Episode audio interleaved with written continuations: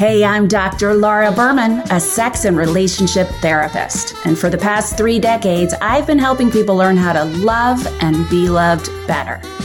That's what we're doing here on The Language of Love, where I get to answer calls and emails from people just like you. My goal with The Language of Love is to help you discover more meaningful emotional and physical intimacy and to help you build more awareness of how precious and sacred your sexuality really is. Be sure to email me or reach out with your very own love, sex, relationship questions, and I might just answer them live on the air.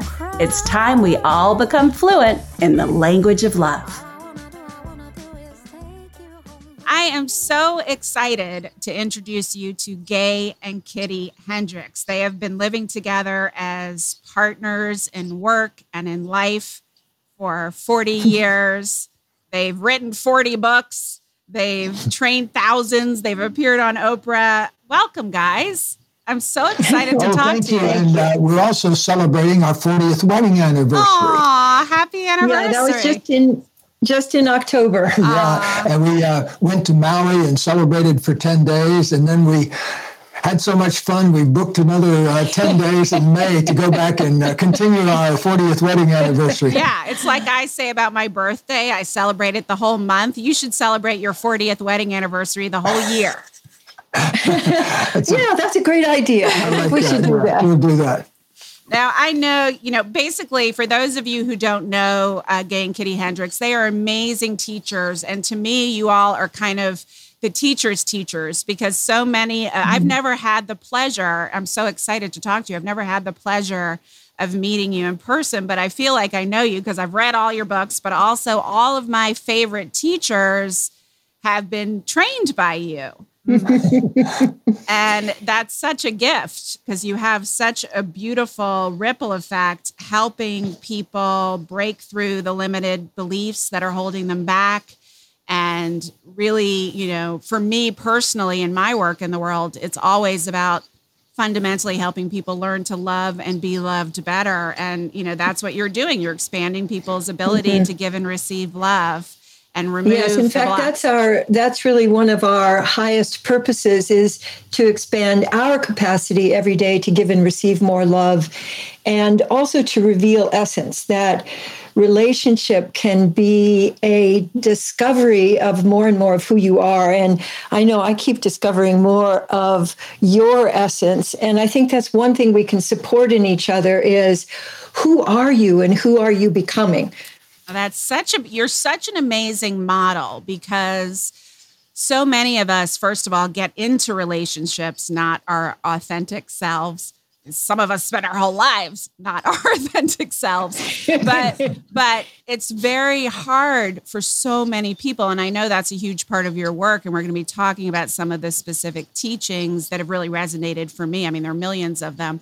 But this idea of showing up in your true authenticity with each other and full acceptance so that there is safety in hmm. revealing yourself i think is the key to continuing to discover each other right to discover who you are through your relationship with yeah, each other totally. I was just thinking as you were saying that that Chris Rock said something really wonderful about people meeting each other. He said, when you meet somebody new, you're not really meeting them; you're meeting their representative. that's right And, uh, Yeah, you know, we call that persona around here, where you're playing out some role.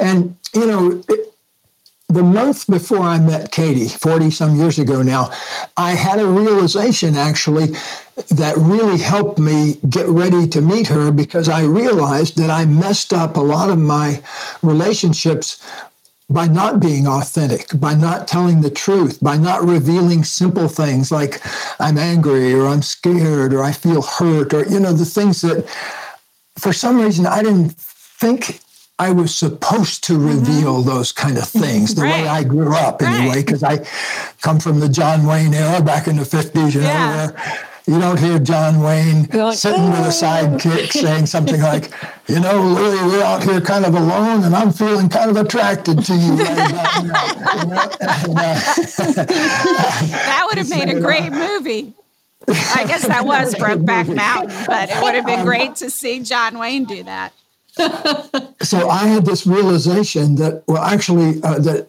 I messed up relationships, all of my relationships, by two things. One is I would fail to tell the truth about something, feelings or something I'd done, and then I'd distance myself from the person because I had that withhold truth between us. Uh, the other thing I would do, and I hated to admit this about myself, but in relationship conflicts, I would always run for the victim position and blame it on the other person. and then she would never go along with that idea, you know, that it was all her fault. And, uh, in fact, yeah. she would often turn it on me and say it was all my fault. And then we'd spend about three weeks in that kind of victim blame game until we finally decide to call off the truths and go out to call a truce and go get something to eat. Yeah. and, uh, that's about put 20 pounds on me during the course of that relationship, was solving all my yeah. problems with wine and By food. eating them. Yeah. Eventually, I woke up one day and realized that, and I made this vow that if I ever got in another relationship, I was not going to hide anything. I would just say it like it was and try to listen to it like it was. And I would never again run for the victim position. I'd take responsibility, even if it was, even if the Supreme Court could agree that it was the other person's fault, I'd go ahead and take responsibility for wow. it too, because there's two people in a relationship. And if both of them are taking responsibility, that's great. If one of them won't and the other one will, that's a drama. If neither mm-hmm. one of them will, well, that's a real, then you run for president.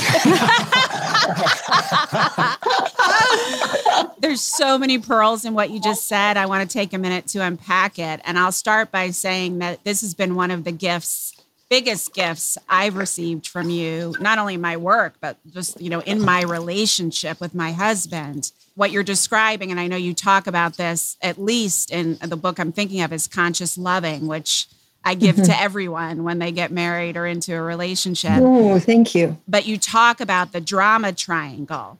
And I was just with a client earlier today talking about, I was like, and I'm going to talk to Gay and Katie Hendricks later today. But I was talking about the drama triangle, which I think is what you're referring to, that we spend so much time on this triangle where one point is victim, one point is villain, and one point is hero. And it's like a game in which we stay stuck mm-hmm. with each other because the the villain can't exist without someone playing the hero and or uh, the victim and vice versa. And so when one of you refuses to play think then the other really can't stay on the triangle. That's right. And uh, yes and people will go round and round that triangle sometimes for decades. I yeah. mean, I, I, can remember as we're speaking here, one couple that had been basically having the same argument for the 29 years of their relationship and over and over and over again. And it's addictive. Mm-hmm. Yeah. The, living on the drama triangle is an adrenaline addiction. Yeah, You're is. trading in adrenaline for intimacy.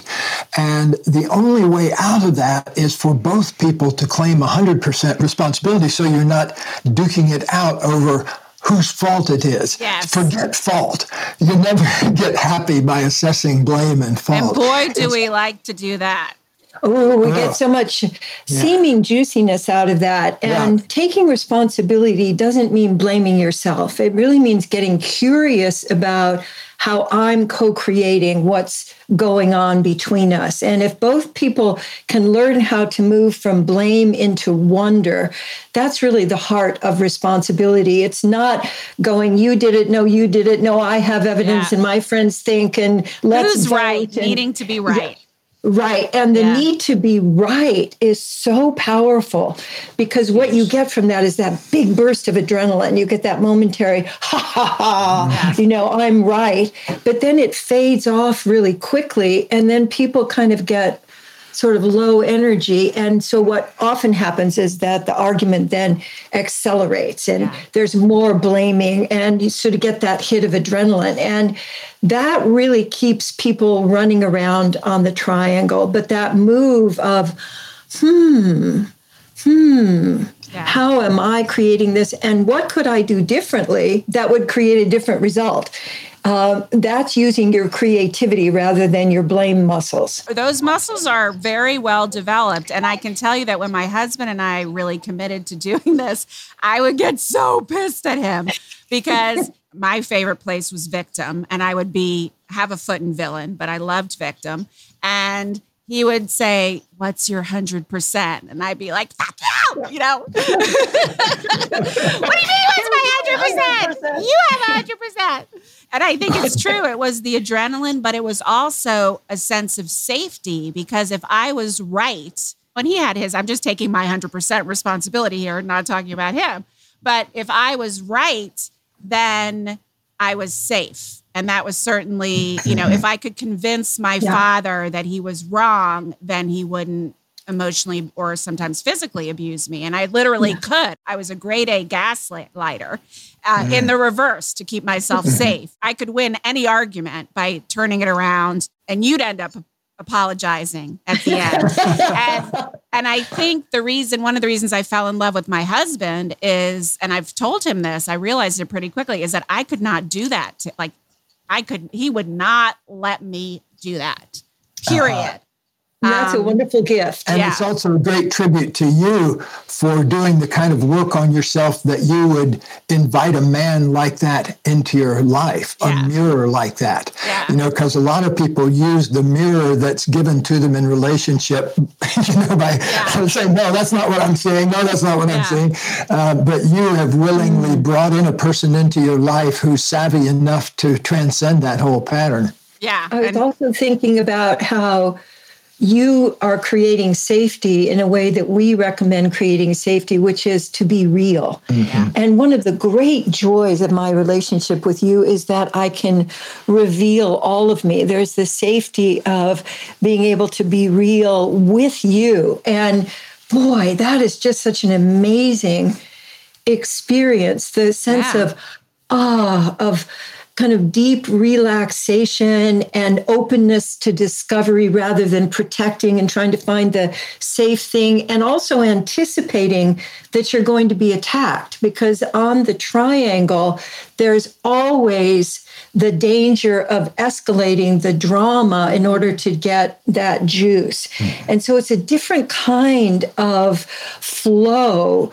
that works on harmony and creativity rather than on blame and being right. Yeah. And I think also one of the things I've learned from you is that it's not just because you're right, we do get addicted to the adrenaline of the tension. Even if we don't realize we are. And then mm. it can feel like the softness and the flow and the creativity that you're talking about, which really helped me is the best antidote to the adrenaline you get from the drama triangle is playing together and being silly. And we stop playing.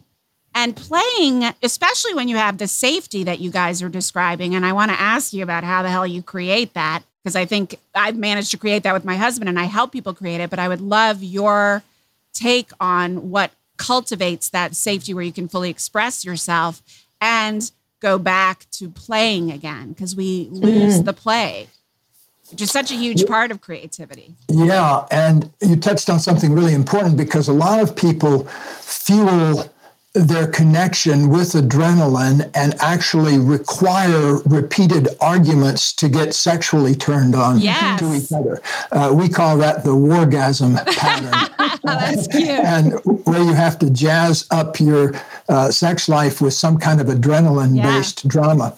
But what really helps people is learning how to make a genuine whole body commitment because it takes commitment to create play to, to create play in your relationship mm-hmm. because it oftentimes the the default position of especially married couples or couples who have been together for a while is a kind of deadness mm-hmm. that uh, a lacking of a spark yeah. you know yeah. whether yeah.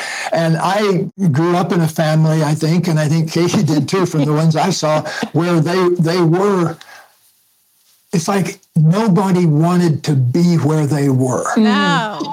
And that's you know? like the and, norm for so many people. Yeah. Yeah. And most of them didn't even, the ones that were married, didn't even want to be married to each other. And, and in case of my grandmother, she said the most amazing thing that just made my head explode. My brother once asked my grandmother, and they were married for 63 years. Um, according to my mother, they fought for 59 and a half of those years, but, uh, they were together a long time. And my brother once asked my grandmother, um, what was the source of the problem between you and granddaddy? Why were you always just sniping at each other? And uh, she said, I think it's because I hated him from the moment I laid eyes on him. Oh my gosh. My brother's eyes sort of popped out and he said, Then why? why, why, why? Yeah. And she said, Can you imagine what it was like to be the only unmarried female in St. Clair County, Alabama? Uh.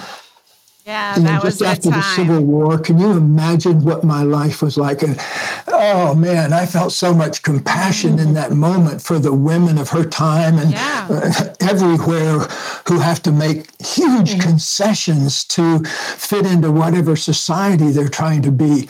I saw that with my mother too. Yeah, me you know, too. Just, yeah. Yeah, me too. Yeah, it's heartbreaking in a way. So that's why we are so committed to never doing anything we don't want to mm. do or never doing anything that I don't want to do that Katie wants to do. You know, she's welcome to do whatever she wants to do by my book, and I, I feel the same freedom to her, but she is under no obligation yes. to come over and sit on a golf cart with me for three hours. You know? Oh my God, that's I'm so glad you brought that up. There's so many pearls here, guys. That has been one of the hugest gifts too, because I am a recovering codependent and my parents were not only had uh, they had a loving in many ways a beautiful relationship but in many ways a toxic relationship because my dad was a severe narcissist and my mom was a severe codependent but they were extremely enmeshed and they did mm-hmm. everything together. And my husband has been an ain't like he has been my greatest teacher in this in part because he subscribes so deeply to what you all teach which is the win-win kind of like okay i don't mm-hmm. want and, and when the kids were small he's not very social. He doesn't like big, he doesn't like small talk. He doesn't like big social events. He's an empath, even though he doesn't admit it. And he, you know, so all the kids and the parents would come over for one of the kids' birthday parties and he would go upstairs and disappear and, and the mm-hmm. other moms would be like oh where's sam and at first i would be mortified and I would like try to make up an excuse or I would be angry at him like why can't you just suck it up and like you know be there? We're supposed to be. And eventually once I really got this I was like oh okay. And so it, it's not my responsibility. And it's also he's not a reflection on me. It's not my place to explain his behavior. So when they would say, Where's Sam? I'd be like, I don't know. I guess he's upstairs. Like, and me being totally okay with it everyone else was okay with it. But we've done that.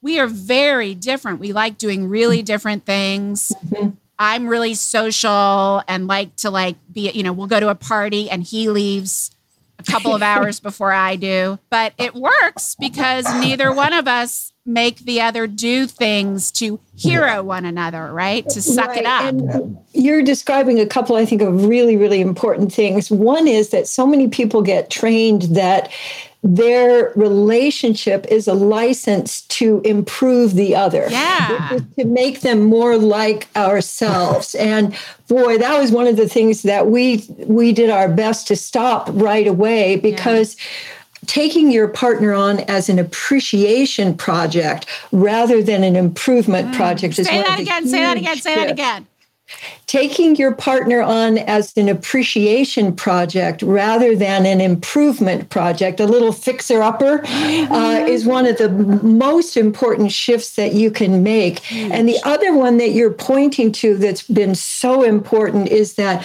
healthy relationships have a dance between the urge to merge and the urge to individuate, the urge to let go into another person and experience that deliciousness of, of union with another. But what often gets neglected is what's my own creative fulfillment what really turns me on and what we often help uh, couples to find out is what's the rhythm of your wanting to get close and your mm-hmm. wanting to get separate? And how can you do that without creating an argument?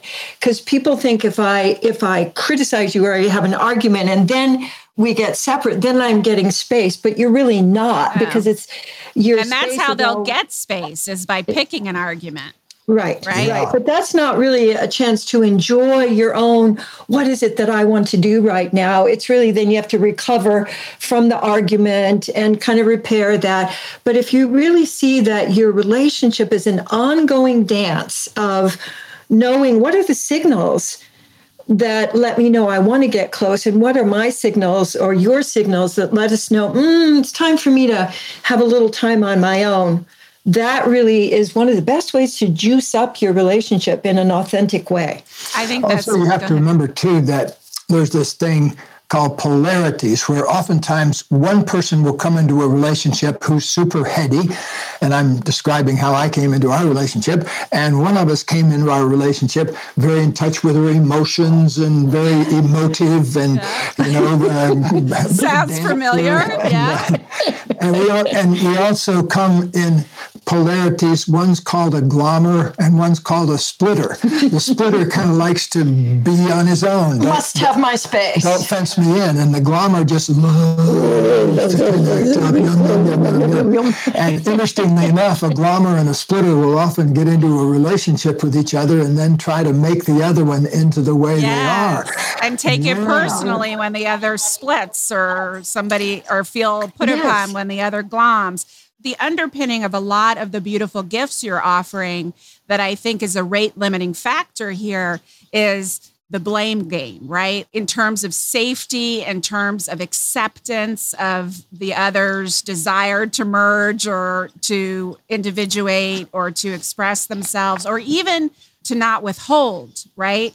the Yeah. the blame and i know you have so many beautiful teachings and truisms that i still use all the time that around when someone is denied like for instance when someone is denying something that you haven't even accused them of you know that's a sign that maybe methinks thou doth protest too much. But also that finger of blame and i try to explain this to people but it comes from you. So i want you to explain the way in which when we're pointing the finger of blame at our partner we're really pointing it at ourselves can you talk about that for a minute Yes, well, relationship, one of the ways relationship should work is the closeness between you should invite to the surface old glitches and patterns and emotional things that are in the way of you feeling that love and circulating that love 24 hours a day.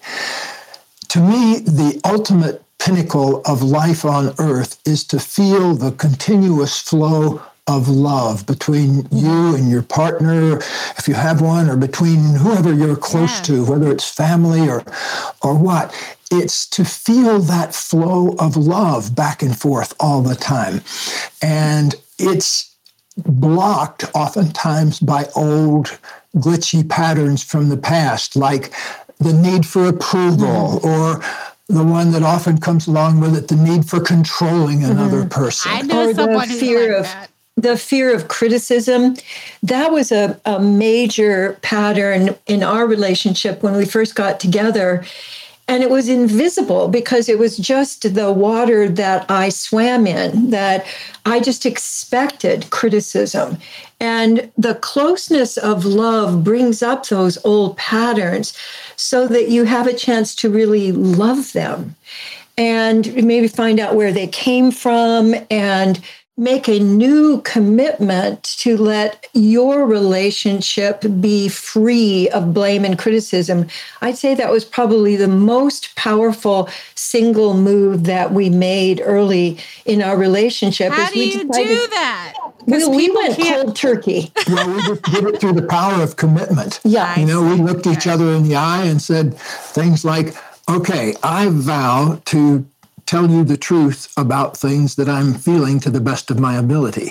And and I commit to you to take responsibility for things that come up, especially the ones where I think I'm the total victim. and you know, we made commitments to each other. and i vow not to criticize or to Yeah. So Uh, we we and we recommend this for people also is that in instead of criticizing, shifting into appreciation.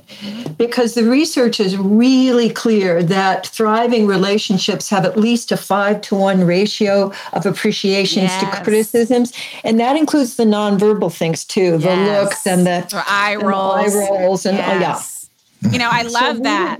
And I, I just make that shift because yeah. what doesn't work is catching yourself criticizing and then criticizing yourself for criticizing. It's kind of this endless loop. Yeah, yeah and, and really, uh, ultimately, relationship brings those things to the surface that are essentially unloved parts of yourself. Mm-hmm. And that's where it gets really tricky because some of us have gotten into relationship to get the other person to feel and love the things that we haven't even loved in ourselves. And so it's an unrealistic demand that's a setup for them to fail in that.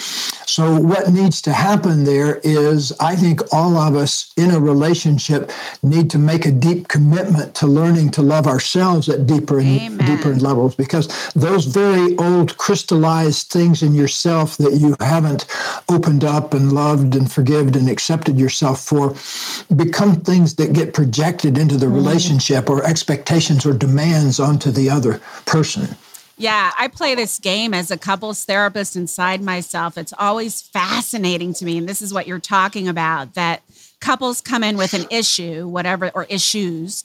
And whatever those things are that drive them crazy or they see as the point of conflict in the other person is actually the reason they chose them both because of how those because of how those issues yeah. trigger their own wounds and because of the fact that those issues are the shadow side of their partner's gifts.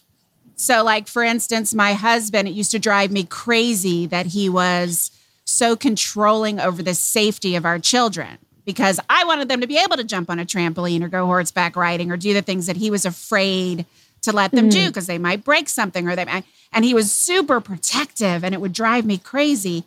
And what I eventually realized is that one of his gifts is like he's the craziest chess player of life. You know, he can see 10 moves ahead, mm-hmm. you know, and he's got that amazing brain, but also his dedication to protect our children, even if it was a little overkill sometimes, allowed me to have so much fun with them. Mm. Like I never worried about their safety when we were together. I was body surfing with them while Sam watched to make sure nobody drowned because that was where he was comfortable. So there mm. were gifts in that, but there were also wounds and this is what you were talking about, wounds in me that I really needed to get clear on and heal so that I didn't need him and this was the balance for me. Not only did I not need him to change, but I mm-hmm. also needed to figure out, especially with regard to co parenting, which I know is a huge issue for lots of couples, I needed to figure out, which I still sometimes struggle to figure out, how to hold that line. Like it's one thing with me, I can find the win win, right? But when it's with our kids, things feel a lot more loaded, at least mm-hmm. for me. And so to find that line between standing for what I feel is the truth and what he feels is or what I feel is in our children's best interest, right? But I'm convinced that's mm. true.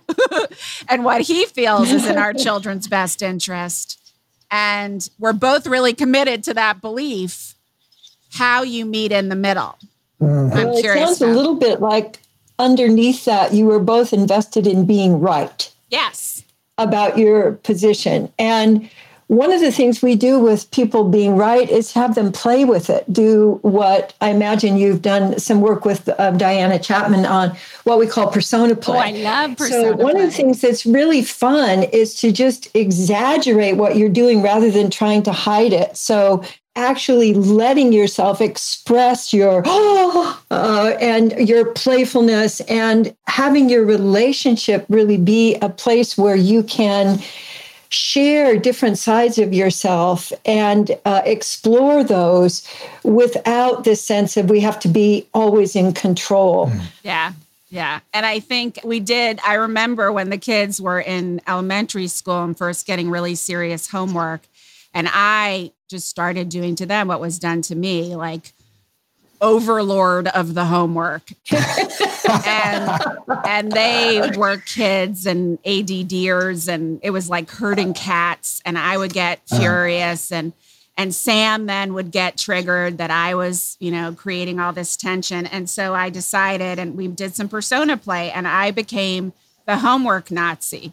And when that one wanted to come out, I would start goose stepping around the living room and speaking in a German accent and yelling at them and telling them that they were going to go to prison if they didn't do, and it was it was funny and it really did help although there was a part of me that was like yeah and do your freaking homework. But it at least broke the tension and it allowed us to address what wanted to be happening without getting so caught up. So I think that's a good example, right? Uh, when you talk, just so people understand what personas are, yes. there, there are these parts of ourselves that typically come from our wounds or our stories that kind of at least the way Diana Chapman has explained it to me, it's like uh, we have all these coats in the closet, our personas that, you know, and the goal is to choose to put them on versus them putting us on. Like when I have a persona yeah. when I talk to a group of a thousand doctors, I have a persona yeah. of that I kind of get into as the authority and combating standing up to their ego stories as the PhD in the MD room and and that serves me and i'm intentionally putting on that persona but that's different than unconsciously yes. doing it that can actually make a bridge between you and other people because we have so many different groups mm-hmm. so many different uh, ways that people gather together and they're they're kind of uh, rituals with each other so it can help us personas we really can't get along in society without personas right. but i really like to encourage people to let their essence who they really are shine through their personas. Mm-hmm. And back in the old days when Alien had come out, I would say that you want to be wearing your personas. You don't want your persona yeah, to, to be, be you know, gripping you. you. Yeah, because we've all got personas, and uh, and we have personas that get us positive attention. You know, like you know, being a cheerleader or being you know a hard worker, and we also have troublesome personas. Rebel. The rebel, the loner, uh, the the person who gets sick a lot, the control freak. Control freak. Yeah, we've all got a stack of them though, because that's what you learn to kind of get along with in life. And it serves when we're yeah, younger. Yeah. Yeah, and when the the problem is when you're in the middle of your one of your positive personas, like good boy or mom's helper or whatever, and suddenly mom's in a bad mood that day and it doesn't mm-hmm. work very well, then you have to go to kind of one of those negative personas, you know, yeah. like yeah. And that's when you end up on the triangle. Yeah. Or the drama triangle. But you can also get on the triangle from your positive persona. Yes. So the hero is a positive persona run amok that you know the tendency to help people without being asked. And uh, uh, one of I was just doing a little presentation on the drama triangle the other night, and how you can tell how I first got onto the hero was uh, when I was working as a therapist, and I have a group of of clients, and one of them would be crying, and while she had her eyes closed, four people were offering her Kleenex without her having asked at all. And I started wondering, hmm, what's going on here? And so I think that the we think of the triangle or those kinds of positions as purely negative. Yeah, no, they're but not. we can also get over committed to helping others to the neglect of our own selves and our own well-being. Yeah, and also to unconsciously create more I mean that's what I was doing to create more safety for myself. If I saved mm. everyone else and they all needed me, they wouldn't leave me, you know, because who would leave me if they need me, which was a crock of shit. Of course, they could leave me. but I sort of adopted that story. The last book I wrote was Quantum Love, and it was about mm. how you can kind of master and harness your body's frequency through understanding and working with your emotions, which is what sets our energetic frequency, to work with and co create the reality you want in your love life and in your life in general.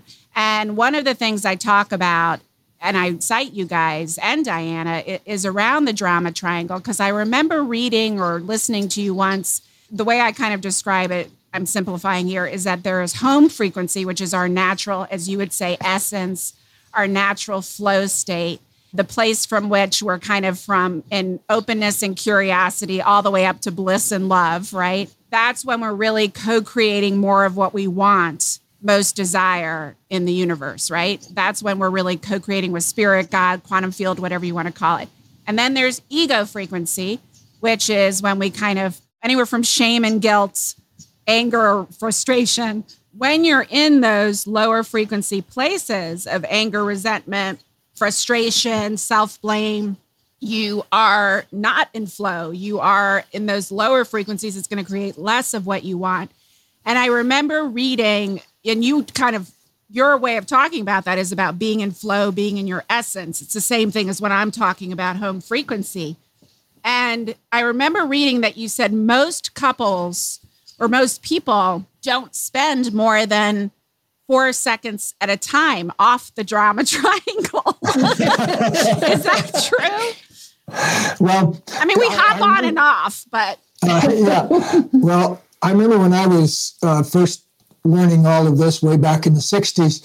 Uh, one of my heroes at the time was uh, Dr. Eric Berne, who um, had a famous book called Games People mm-hmm. Play. And one of the things he said repeatedly is that most couples don't experience 15 minutes of genuine intimacy in their entire lives.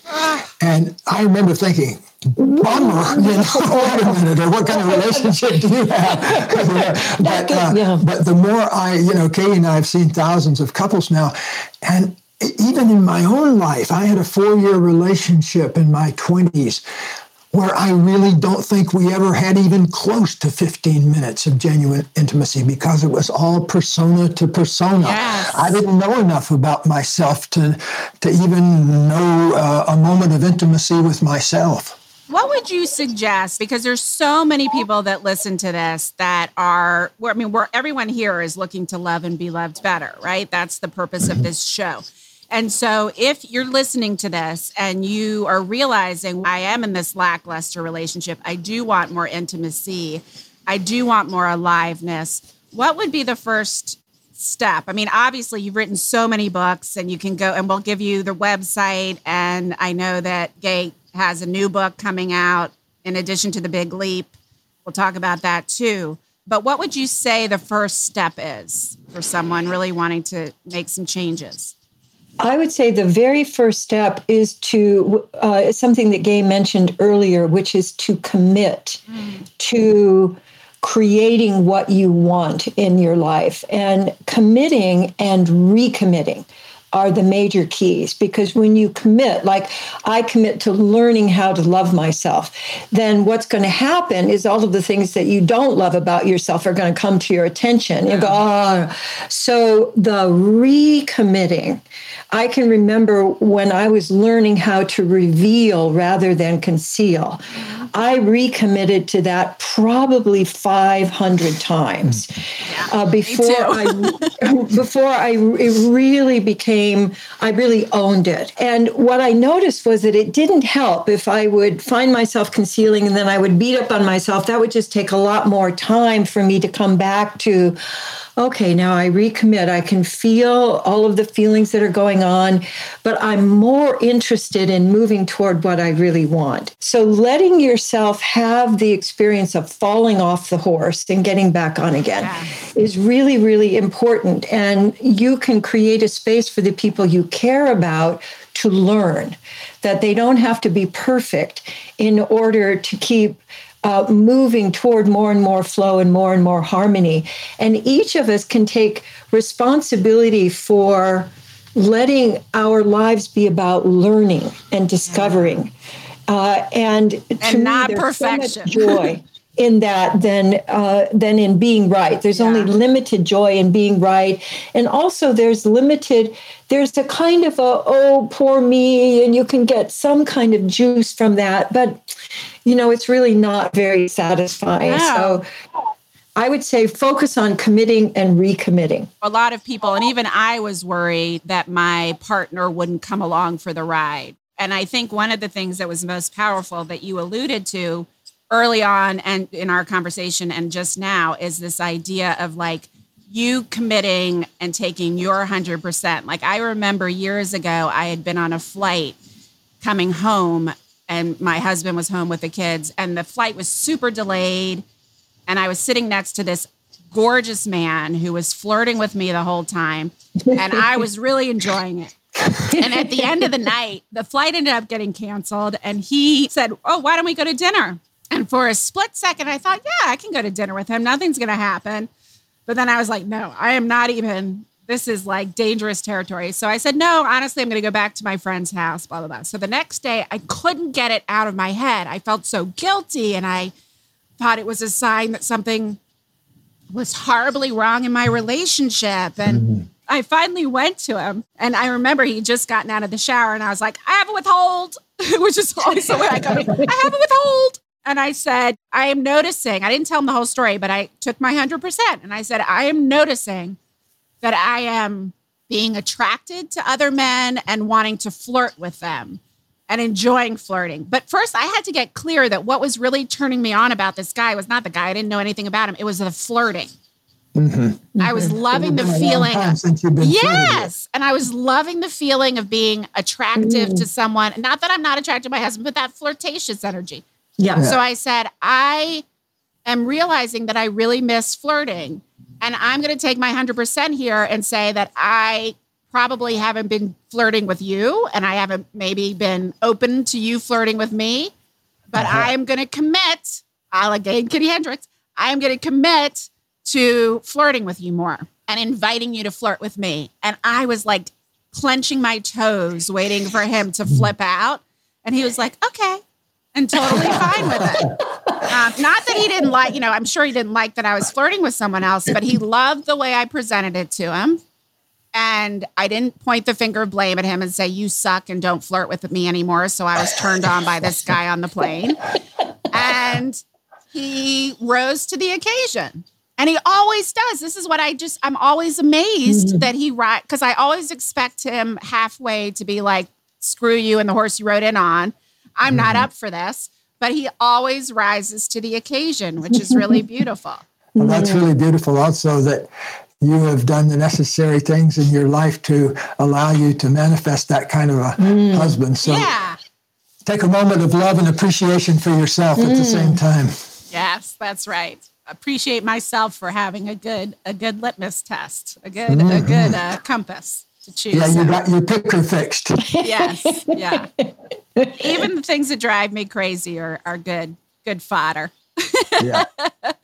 Well, especially because they can open up more wildness because, uh, you know, relationships need a balance between stability and safety, but also wildness and variety. And one of the ways that we recommend that people get their variety is by continuing to reveal more aspects of themselves. And you know, continuing to find out what is it that I want and what fulfills me. And if you bring back then that fulfillment to your relationship, that creates juiciness and uh, the kind of wildness rather than doing the routines and the same old every day. Yeah. Including sexually, right? Yes. You got to explore there too and be honest. Go out and rent yourself a big pair of leather Western chaps for the weekend. Listen, you and John Wayne have a history together. I'm convinced. I like it. This has been such a beautiful, beautiful conversation. I'm so grateful to you for spending time with me, but also, most importantly, for your beautiful work in the world. Mm. And I want to make sure that I talk about some of the newest things you're up to. So, if you want to learn more, first of all, should they go to your website, Hendricks Institute, right? Uh, yeah, hendricks.com. It's H E N D R I C K S.com. And the new book also has its own website, um, which is geniuszonebook.com. And uh, that's a good place to go because there's all sorts of cool guided meditations there and everything uh, that go along with the book. Is that about also, finding your genius? It's all about finding out what you most love to do and what makes your biggest contribution in life, and also how to fix the things that are keeping you from doing mm. that every day. And mm. from making that big leap, which is also, I recommend you guys read The Big Leap. Yes. And Conscious and I also loving. wanted to let you know we have uh, another website, the Foundation for Conscious Living.org, which is from our foundation, which has dozens of free videos oh. about how to explore more deeply the things we've been talking about. And the latest one that i've the latest class i've taught on the drama triangle is going to be up there next week. So you can always find kind of the latest things that we're discovering both on hendricks.com and on the foundation for conscious living.org Thank you, thank you, thank you. I'm going to keep stalking you guys now that I've met you because I adore you and all you are in the world. Oh, thank you so much. And Thank thank, you. you. for rippling love out into the world in such a delightful way. Aw, thank you. Much love to you both. Thank you. Thank you. Bye.